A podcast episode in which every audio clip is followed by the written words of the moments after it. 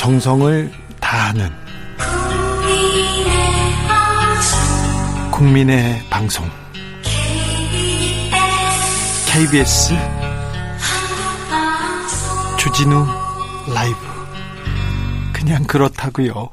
주진우 라이브 2부 시작했습니다. 어디에서 뭐 하면서 주진우 라이브 듣고 계십니까? 지역에 따라 2부부터 오신 분들 계시죠? 잘 오셨습니다. 환영합니다. 7시까지 함께 해 주십시오. 라디오 정보센터 다녀오겠습니다. 조진주 씨.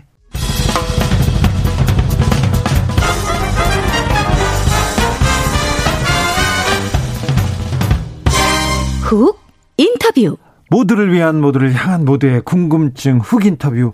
윤석열 빼고 다 바꾼다. 국민의힘 선대위가 쇄신의 칼을 빼들었습니다. 그런데 어떻게 칼을 휘두를지 윤석열 후보는 이틀째 고심 중입니다. 이런 가운데 안철수 후보의 지지율이 올라가면서 대선 변수가 되고 있습니다. 단일화는 어떻게 될까요? 야권 상황 어떻게 보고 계신지 이것저것 다 물어보겠습니다. 이상돈 중앙대 명학, 명예교수 안녕하십니까? 네, 안녕하세요. 건강하신지요? 네, 그저 그렇게 살고 있습니다. 음, 복 많이 받으십시오. 네, 고맙습니다.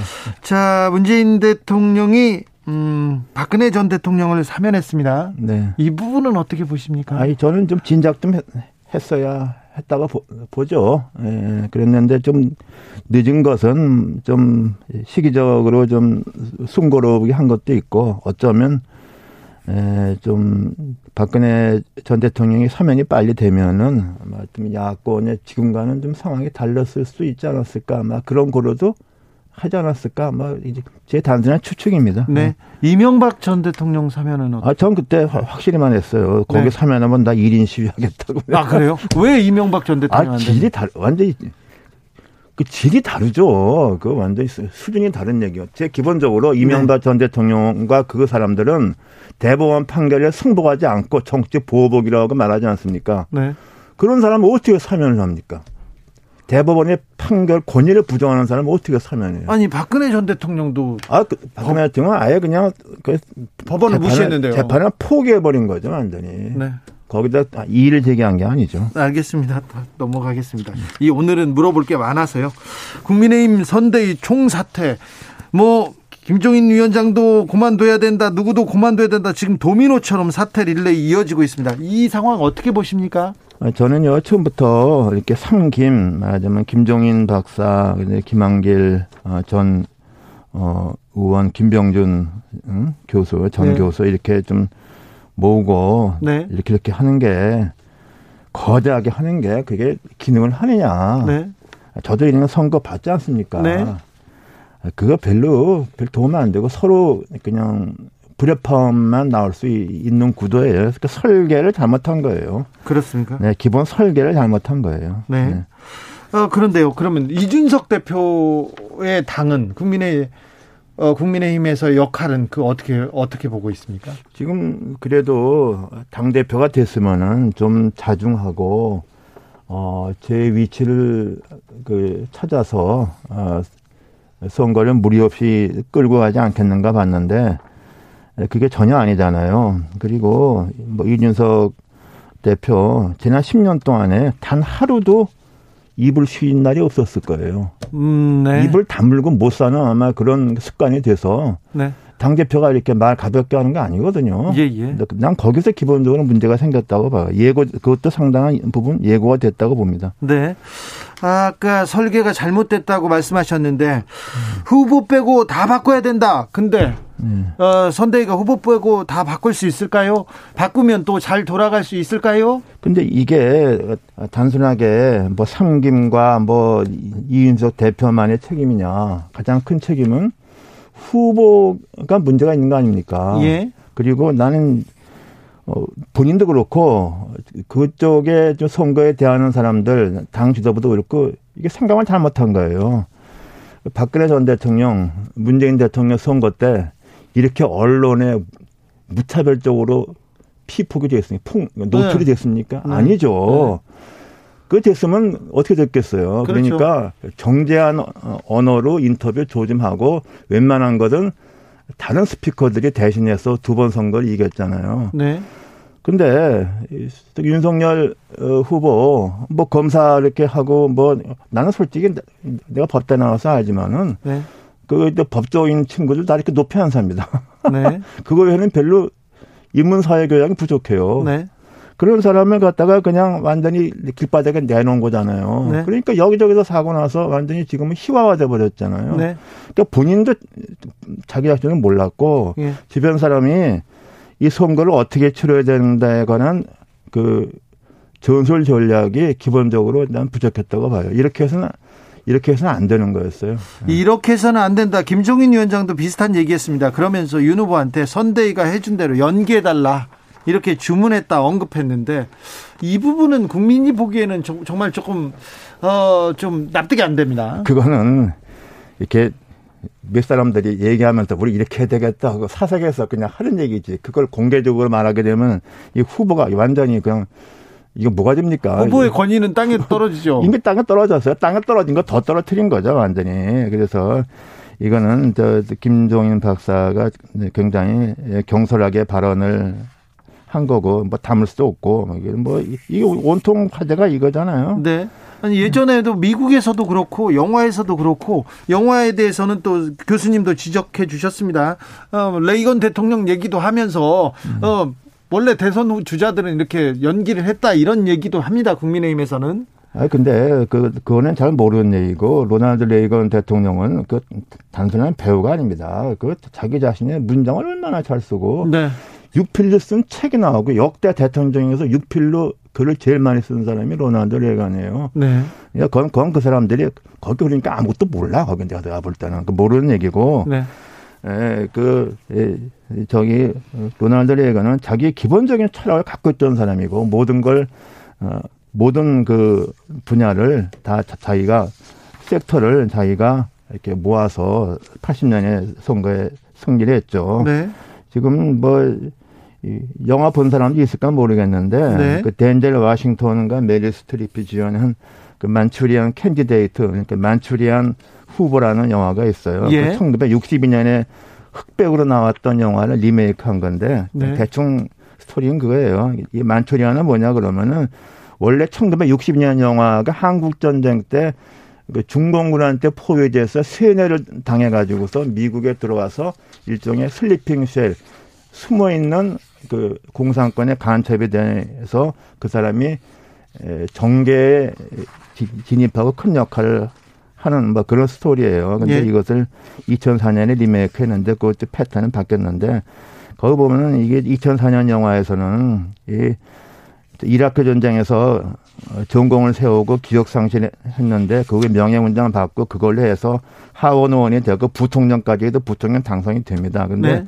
이 사람은 기억이 조작된 것을 본인은 몰라서 자기 어머니 상원 의원이 시키는 대로 따라해서 부총장까지 됐어요. 근데 예. 이제 그것을 에, 나중에 이제 자기 기억이 잘못된 거를 알게 돼서 마지막에 파국이 일어나서 결국에는 에, 자기가 총을 맞고 죽는 거고 이제 거대한 음모가 실패하는데 이게 뭐냐 그러면은 그래서 이제 영어 표현으로 그 Manchurian president 이렇게 부른 경우가 있어요. 네. 그래서 오바마 대통령을 갖다 공화당에서는 그 저건 그냥 배우고 배후가 따로 있다 그래서 그 Manchurian president라고 불렀어요. 그래서 네. 그 용어가 거기서 나온 거예요. 그런데 이것도 마찬가지로 뭐 대통령 후보나 후보는 그냥 아무것도 모르니까 내세우고 내가 뒤에서 시키는 대로 하겠다는 건꼭그 영화잖아요. 네. 그래서 내가 좀 그 영화 본 거 사사함스럽다고 해서 오늘 내가 몇 글자 페이스북에다가 적었죠. 네. 그걸 보신 모양이네요. 교수님. 네. 아, 그러면 이제 김종인 위원장은 어떻게 될까요? 이준석 대표는 어떻게 될까요? 글쎄. 나도 국민의힘은 어떻게 될까요? 어, 국민의힘이 이렇게까지 되고 나서 이렇게 반전을 또 하기는 상당히 좀 쉽지가 않을까 이렇게 생각을 합니다. 줄리님께서 이상도님 네. 정권 교체 여론 때문에 윤석열 후보가 된다고 하시잖아요. 정권 교체 여론이 워낙 높아서 네. 국민의힘이 네. 절대적으로 유리한 상황이었습니다. 그런데 지금은 정권 교체 여론도 뚝뚝 떨어집니다. 네, 그러니까 이렇게까지 되리라는 것은 솔직히 누가 예상을 했습니까? 어, 이렇게까지 그냥 어, 전 그래서 이게 처음엔 그렇지만은 선거 임박하게 되면은 좀, 좀 줄죠. 네. 줄어서 가는데, 어, 이런 반전이 생기려는 것은 누구든 예상 못 했잖아요. 윤석열의 지지율이 떨어진 가장 결정적인 이유는 뭐라고 보시는지요? 그 당에서 싸 분란 생겨서 그렇다면 좀, 좀 뽑고 싶어요. 후보, 김정인 박사, 그 다음에 다른 사람들. 네. 아니, 그 사람들 무슨 언론에 나와서 하는 게 전부 저희들끼리 싸우는 얘기를 했잖아요. 그렇죠. 한달 동안. 네. 나는 그게 제일 크다고 봐요. 두 번째는 이제 후보 자체의 한계죠. 에, 그랬는데 설마니 뭐 이렇게까지 어 급속하게 뭐 되리라고는 누가 예상했겠습니까? 네. 자기들도 예상 못했을 거예요. 네. 어, 배우자 김건희 씨 문제가 큰 화제였는데 그것보다는 후보의 문제, 그것보다는 또 당내 갈등이 결정적인 이유였다. 당내에서 어, 김종인, 이준석 그리고 선대위 전혀 그 후보를 도와주지 않고 또 후보하고도 또 화합해서 목소리를 같이 내지도 못했습니다. 1719님께서 안철수 후보 지지율이 높아지면서 여야 모두 러브콜을 하고 있는데 만약 안철수 후보로 단일화 된다 해도 국힘에서 이거 검토하는 걸까요? 물어봅니다. 안철수 후보와 단일화는 어떻게 보십니까? 네, 그거 제가 지난번에 2017년 대선 때에도 안철수 후보가 이제 지지율이 높았잖아요. 네, 훨씬 높았죠. 어, 그, 그 래야지만 이제 그게 점차 좀 이렇게 줄어들었죠. 네. 그때 이제 단일화 문제 얘기했을 때 제가 어디서 뭐 에, 인터뷰할 때 그게 쉽지 않을 거다. 반문연대가 쉽지 않을 거다. 왜냐? 나는 그 우리의 전통적인 보수 그다음에 영남에 기반을 둔그 그러니까 너무 쉽게 생각해서는 안 된다. 네. 그리고 대선에 치더라도 당이 살아야만 되지 않습니까? 네. 만일에 안철수 후보로 당시 단일화 했다 하더라도 네. 그러면 선거에 이기느냐? 나는 그 그렇지 않다고 봐요. 네. 그렇게 되면 그냥 그 당이 그냥 무너지는 거잖아요. 네. 그 홍준표 대표 홍준표 대표가 2등을 해서 그 당을 살렸지 않습니까? 네. 그 똑같은 게 난 지금도 좀 그런 정서가 있다고 봐서 그리고 단일화가 이렇게 이게 너무 인위적인 거고 이렇게 더 이상 그런 감동도 나는 좀 없고 일단 그게 하기가 어렵다고 봅니다. 윤석열 후보하고 그러면 국민의힘 윤석열 후보와 안철수 후보와의 단일화 가능성은 조금 어 떨어집니다. 전 희박하다고 봐요. 희박하면. 네, 네. 근데 그러면 안철수 후보는 완주합니까? 어 지금 이제 무엇봐도 그 지지율이 15%가 되느냐 안 되느냐 그걸 보겠죠. 왜? 네. 15% 되면은 비용을 회수할 수 있고 예. 10% 미만이면 이게 안 되는 거죠. 네. 근데 이제 지금 이제 그걸 그걸 보고 있다고 생각해요. 예. 그러니까 15%가 넘 아, 조 금 나오면은 그 단독으로 밀고 나갈 수가 있죠. 예. 그러면 지금 그러면 윤석열 후보도 나오고 안철수 후보도 어 같이 레이스를 펼치는 그런 모습이 될 가능성이 그런 모습이 되면 뭐 선거는 뭐 2017년 대선 비슷한 거죠. 예. 그럴 가능성이 높습니까? 아, 글쎄, 그걸 지금 단언하는 게 어려울 것 같아요. 지지율 추이를 좀 봐야 될 것 같아요. 안철수 후보가 국민의힘 그 윤석열 후보와 윤석열 후보를 밀어줄 가능성도 있습니까? 저는 그럴 가능성은 거의 없다고 봅니다. 네. 안철수 후보는 그럴 아, 그, 사람이 그, 아닙니까? 그런 생각을 할 사람이 아니기 때문에 네. 뭐든 그 있잖아요. 우주가 자기 중심 돌아간다고 생각하는 사람 아닙니까? 그, 그 절대로 그런 생각 안 해요. 아, 네. 네.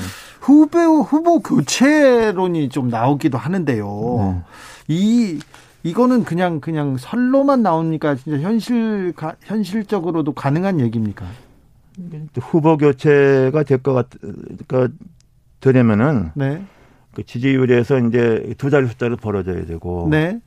그 다음에 그거를 리드할 수 있는 여론이 있어야 돼요. 그 네. 여론이 뭐냐. 제일 중요한 게 현역 의원들이죠, 아무래도. 네. 어, 그리고 당의 저 원로급일 사람들이 있는데, 이제 문제가 좀 박관영 전 회장님은 건강이 안 좋으시다 그러고. 네. 그런 원로 계층이 좀 저희가 좀 취약해요. 그리고 또 하나는 언론이죠. 네. 쉽게 얘기해서 조중동이 네. 이제는 안 되겠다 그러고 바꿔야 된다고 같이 밀고 나오면은 네. 윤석열이 어떻게 당합니까? 뭐 저는 그, 그런 가능성은 있죠. 근데 이제 그것이 모아지느냐 현역 의원 당의 이제 중진 과거의 원로 언론 네. 그세 가지가 의견 일치를 보면은 난 가능하다고 봐요. 아 그래요? 네. 언론이 움직이면 아 그게 중요하죠. 네. 어. 보수 언론이 움직이면 윤석열 아니 그 언론이 네. 이른바 보수 언론이 대한민국은 못 움직이지만은 네. 그쪽은 움직일 수 있어요. 아, 지금까지 그래왔잖아요. 네, 네, 네. 그렇죠. 네. 자, 한 발짝 이렇게 떨어져서 보면 잘 보이시죠? 국민의힘, 어, 보수 이상돈 교수가 보기에 국민의힘 선대위 내분 네 어떻게 풀면 될지 조언 한마디 해 주십시오. 그, 이게 조금 늦은 감이 있는데, 네. 그렇게 온갖 사람들 뭐 위험 사람 그렇게 하는 게 아니에요. 네. 아니 대선 때는 다 모으잖아요. 아, 그 그건 다 그냥 있는 거고 진짜로 하는 사람들은 이렇게 네, 가볍게 면... 움직이는 거죠. 네, 네. 네. 그래서 이제 제가 치렀던 2017년 대선도 복귀해 보면은 사실은 그렇게 소수 사람이 한 거예요. 네. 김무성 총괄본부장, 네. 권영세 상황실장이 컨트롤 타워하고 그 다음에 이제 각 분야에서 공약은 김정인 박사하고 저 대구시장은 권영진 뭐 이렇게 몇 사람, 네. 그다음에 정치쇄신위원회에서는 안대희 전 네. 대법관하고 저하고 뭐 몇 사람, 뭐 그런 그렇게 해서 여론 그 대응하고 선거를 치렀죠. 그렇게 한 거예요. 네. 근데 여기서 보는 그리고 여기서 볼 때 한다 보면은 전부 저희끼리 싸워. 네. 그러니 민주당이 볼 때 얼마나 그 흐뭇하겠어요. 네. 그러면 자, 중질환 이렇게 된 거예요. 그러면 윤핵관 어차피 핵심 관계자들이 선거를 치르니까 음. 윤석열은 윤핵관 중심으로 이 선거를 끌고 가야 됩니까? 글쎄요, 난 윤핵관이 어느 정도 레벨 사람인지는 모르겠는데. 네, 그 부분에 대한 그 지적도. 사람들이 네. 그 박근혜 대통령이 자간의 당선 후는 난 모르겠어. 그러나 그 전까지는 예. 그저 뭐 이게 나중에 문제되는 사람들 이렇게 몇몇 있지 않습니까? 네. 10명 대 그런 사람들이 대통령 당선까지는 다 숨을 죽이고 예. 이렇게 바깥에 보이는 사람들이 여론 전쟁을 하고 공중전을 하고 네. 또 후보는 또뭐 그 잘못한 것도 많았잖아요. 네. 하지만 그거 이제 damage control 그때 그때 하고 예. 그렇게 간 거죠. 근데 에, 뭐 지금 제가 밖에서 지금 제가 좀 보기에는 네.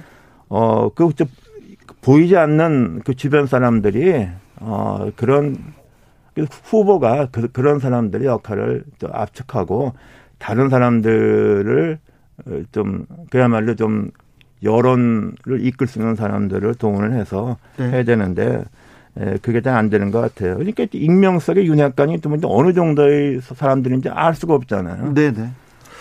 어, 교수님이 칼럼에서 기권과 차악, 차악을 선택 선택을 강요받는 그런 상황이라고 이렇게 했는데 역대급 비호감 대선이란 말이 지금 계속 네 그렇죠 나돌아다닙니다. 네. 뭐 뭐가 문제입니까? 아니 지금 저기 뭐 윤석열 후보도 그렇지만 이재명 후보도 지금 뭐 과거에 이런 거 뭐 등등등 이런 게 별로 과거 같으면 그, 그게 됩니까? 솔직한 얘기로. 네. 근데 좀 이런 건 있어요. 과거에 1972년에 미국 대통령 선거 때 민주당의 유력 주자였던 에드먼드 머스키 상원 의원이 어 자기 그 부인이 알코올 중독이라고 그것도 좀 잘못 나온 기사예요. 그 기사를 보고서 자기 부인이 이렇게 썼다고 눈물을 흘렸다 그러는데 눈물 흘린 것도 아니고 눈이 흘린 건데 네. 눈물 흘리는 사람이 대통령 될 수 없다고 해서 낙마해 버렸어. 어, 예. 그런데 최근에 들어와서 힐러리 클린턴, 트럼프 이거 흠이 너무 많아서 더 이상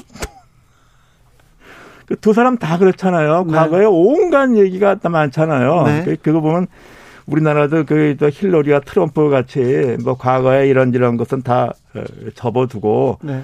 어그 미래 투표를 해야 되는 상황인 것 같아요. 네. 그러니까 좀 이게 좀 뭔지 모르겠고 그때 이제 2016년에 에, 많은 공화당에서의 그 그야말로 그 브레인이었던 몇 사람들이 이번 네. 선거는 자기도 공화당이지만은 네.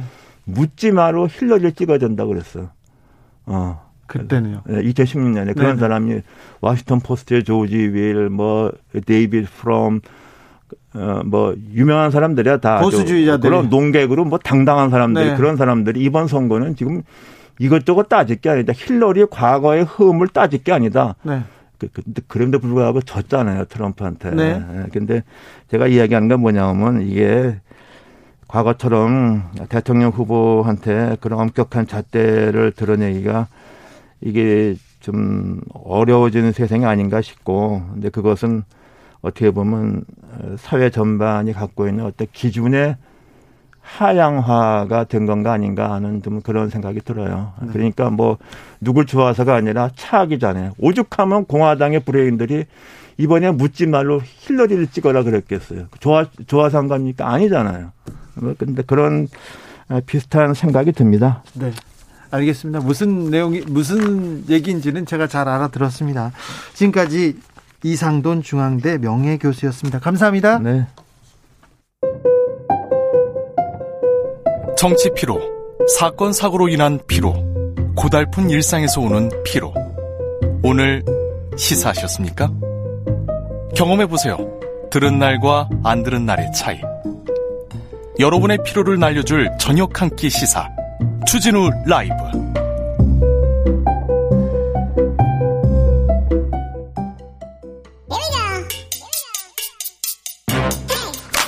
뉴스를 향한 진지한 고민 기자들의 수다 라이브 기자실을 찾은 오늘의 기자는 은지옥이요. 시사인 김은지입니다. 네, 오늘 준비한 뉴스부터 가볼까요? 네, 2022 대한민국 기후위기 보고서를 준비했습니다. 대한민국의 보고서네요? 그렇죠. 이번 주 시사인 커버 스토리 기사인데요. 네. 한국 리서치와 함께 준비한 웹조사입니다. 네. 한국 사회가 기후 위기라는 큰 이슈에 대해서 어떻게 인식하고 있고 또 나아가기 위해서는 얼마나 준비되어 있는지 알아보는 것이었는데요. 네. 먼저 질문을 기후 위기가 나의 일처럼 가깝게 느껴진다라는 답변에 대해서 과반이 넘는 사람이 그렇다고 어, 답했습니다. 어, 이거 놀랍습니다. 네, 64.5%였거든요. 중요한 일인데 나하고는 상관없어. 우리하고는 뭐 먼 미래의 얘기지 이렇게 생각해서 막 버리고 막 아무렇게나 하고 그런 분들도 많았는데요. 64%나 어, 많습니다. 네, 이게 또 당위적으로 느껴져서 그렇다라고 답할 수도 있다고 느낄 수 있는데요. 네. 하지만 다른 이슈와 비교해서 얼마나 사람들이 강도 높게 여기는지를 보면 더 이게 체감상 많이 올라온 이슈다라고 알 수 있는데 네. 주거 부동산 일자리 고용보다는 답변이 낮았지만요. 복지나 분배, 성평등 이런 이슈보다는 더 내일처럼 느껴진다는 답이 많았습니다. 자, 주거 부동산 일자리 그 다음에는 기후 위기가 중요하다 이렇게 생각한다고요? 네, 그 정도로 아, 이거, 이슈가 올라왔습니다. 이거 대선 주자들이 이거 꼼꼼히 챙겨야 된다니까요. 이 공약 내, 내야 된다니까요. 네, 그래서 또 기후 위기 원인에 대해서 어떻게 생각하냐라고 물었더니 인간 활동 영향이라고는 답변이 86.7%를 차지했는데요. 네. 한국 사회는 사실 좀 덜한데 미국과 같은 나라에서는 아직도 기후 위기 관련된 음모론들이 있거든요. 그렇죠. 이게 원래 자연 현상이고 왔다 갔다 하는 거기 때문에 심각하지 않다라는 식의 주장 주장을 하는 사람들이 그런 있습니다. 기사, 그런 유튜브 정말 많습니다. 네, 특히 유튜브에 그런 내용들이 많은데 하지만 적어도 한국에서는 이런 주장은 대중의 지지를 받지 못하고 있다라고 보시면 됩니다. 네.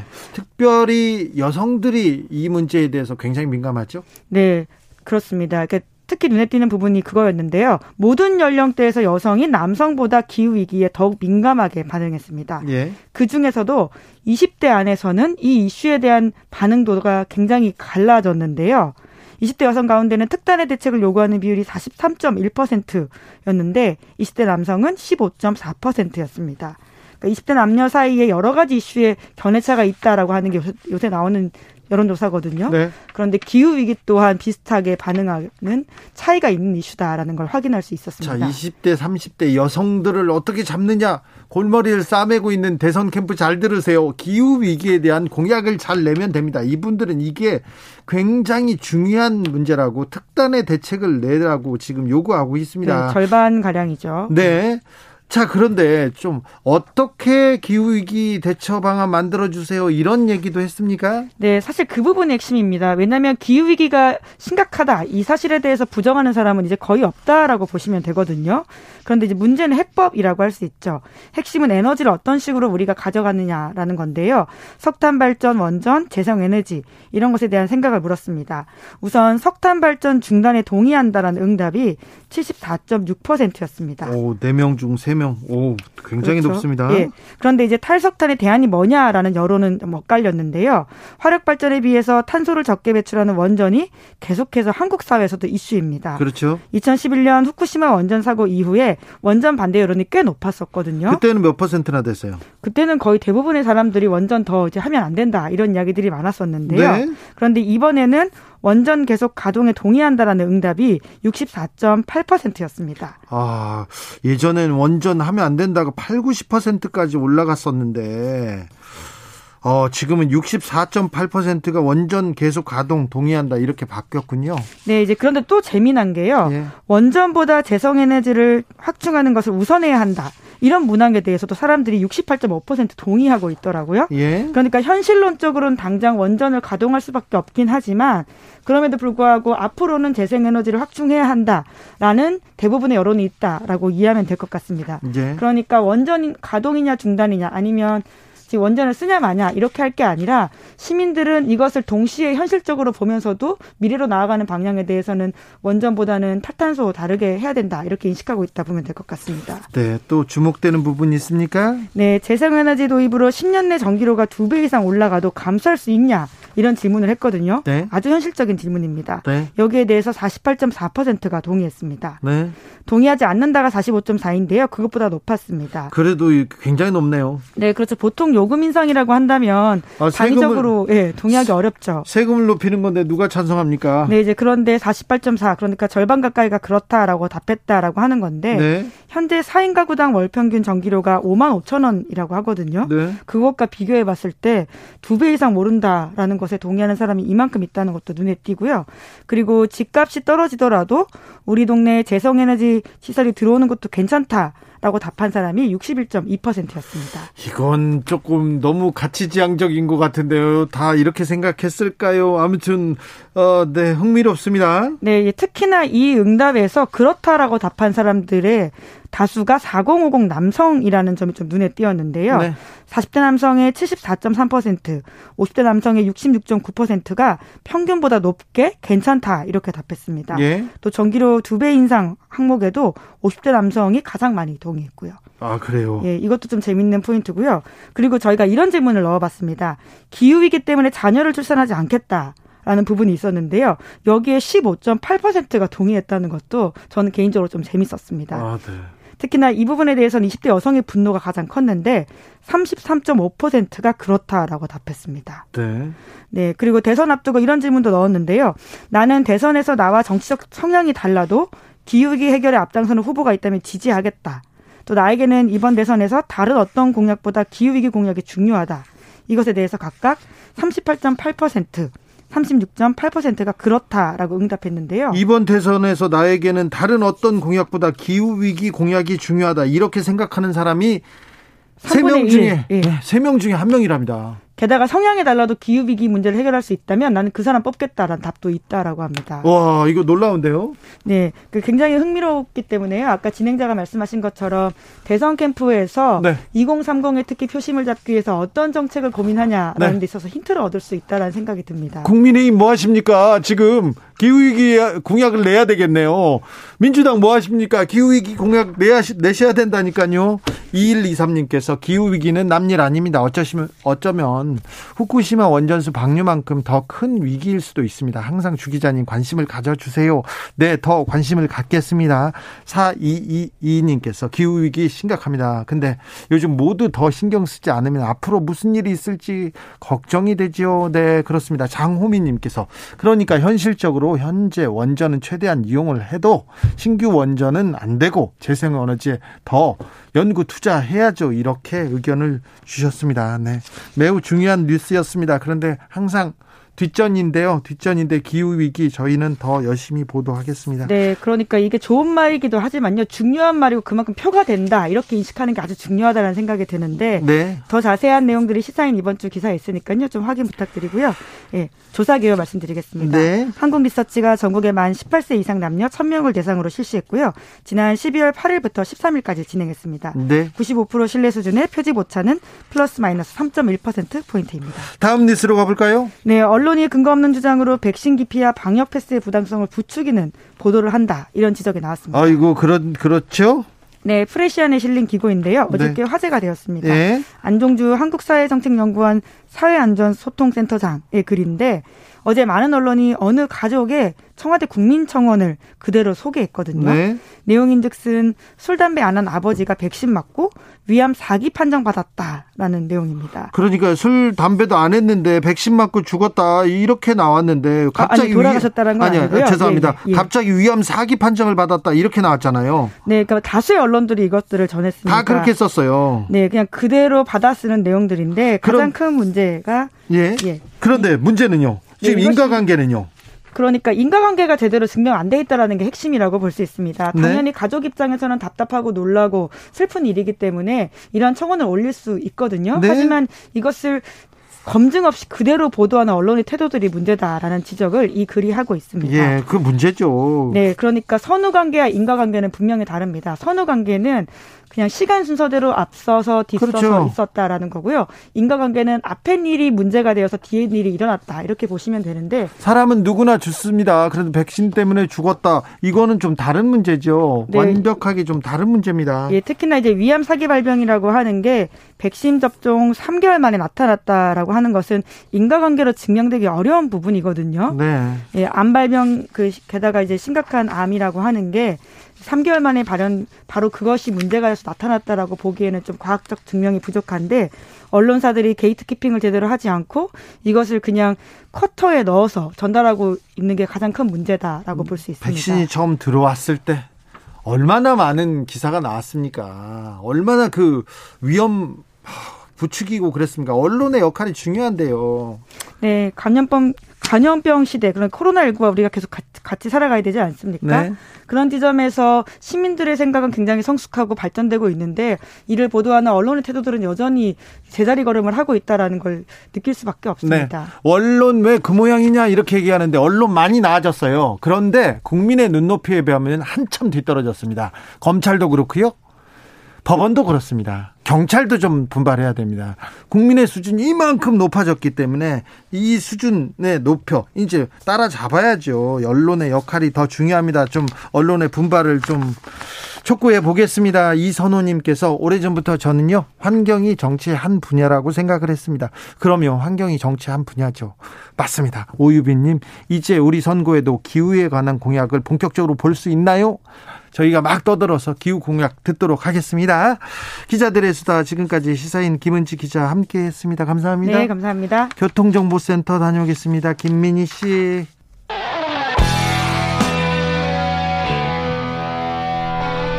스치기만 해도 똑똑해진다. 드라이브 스루 시사 주진우 라이브.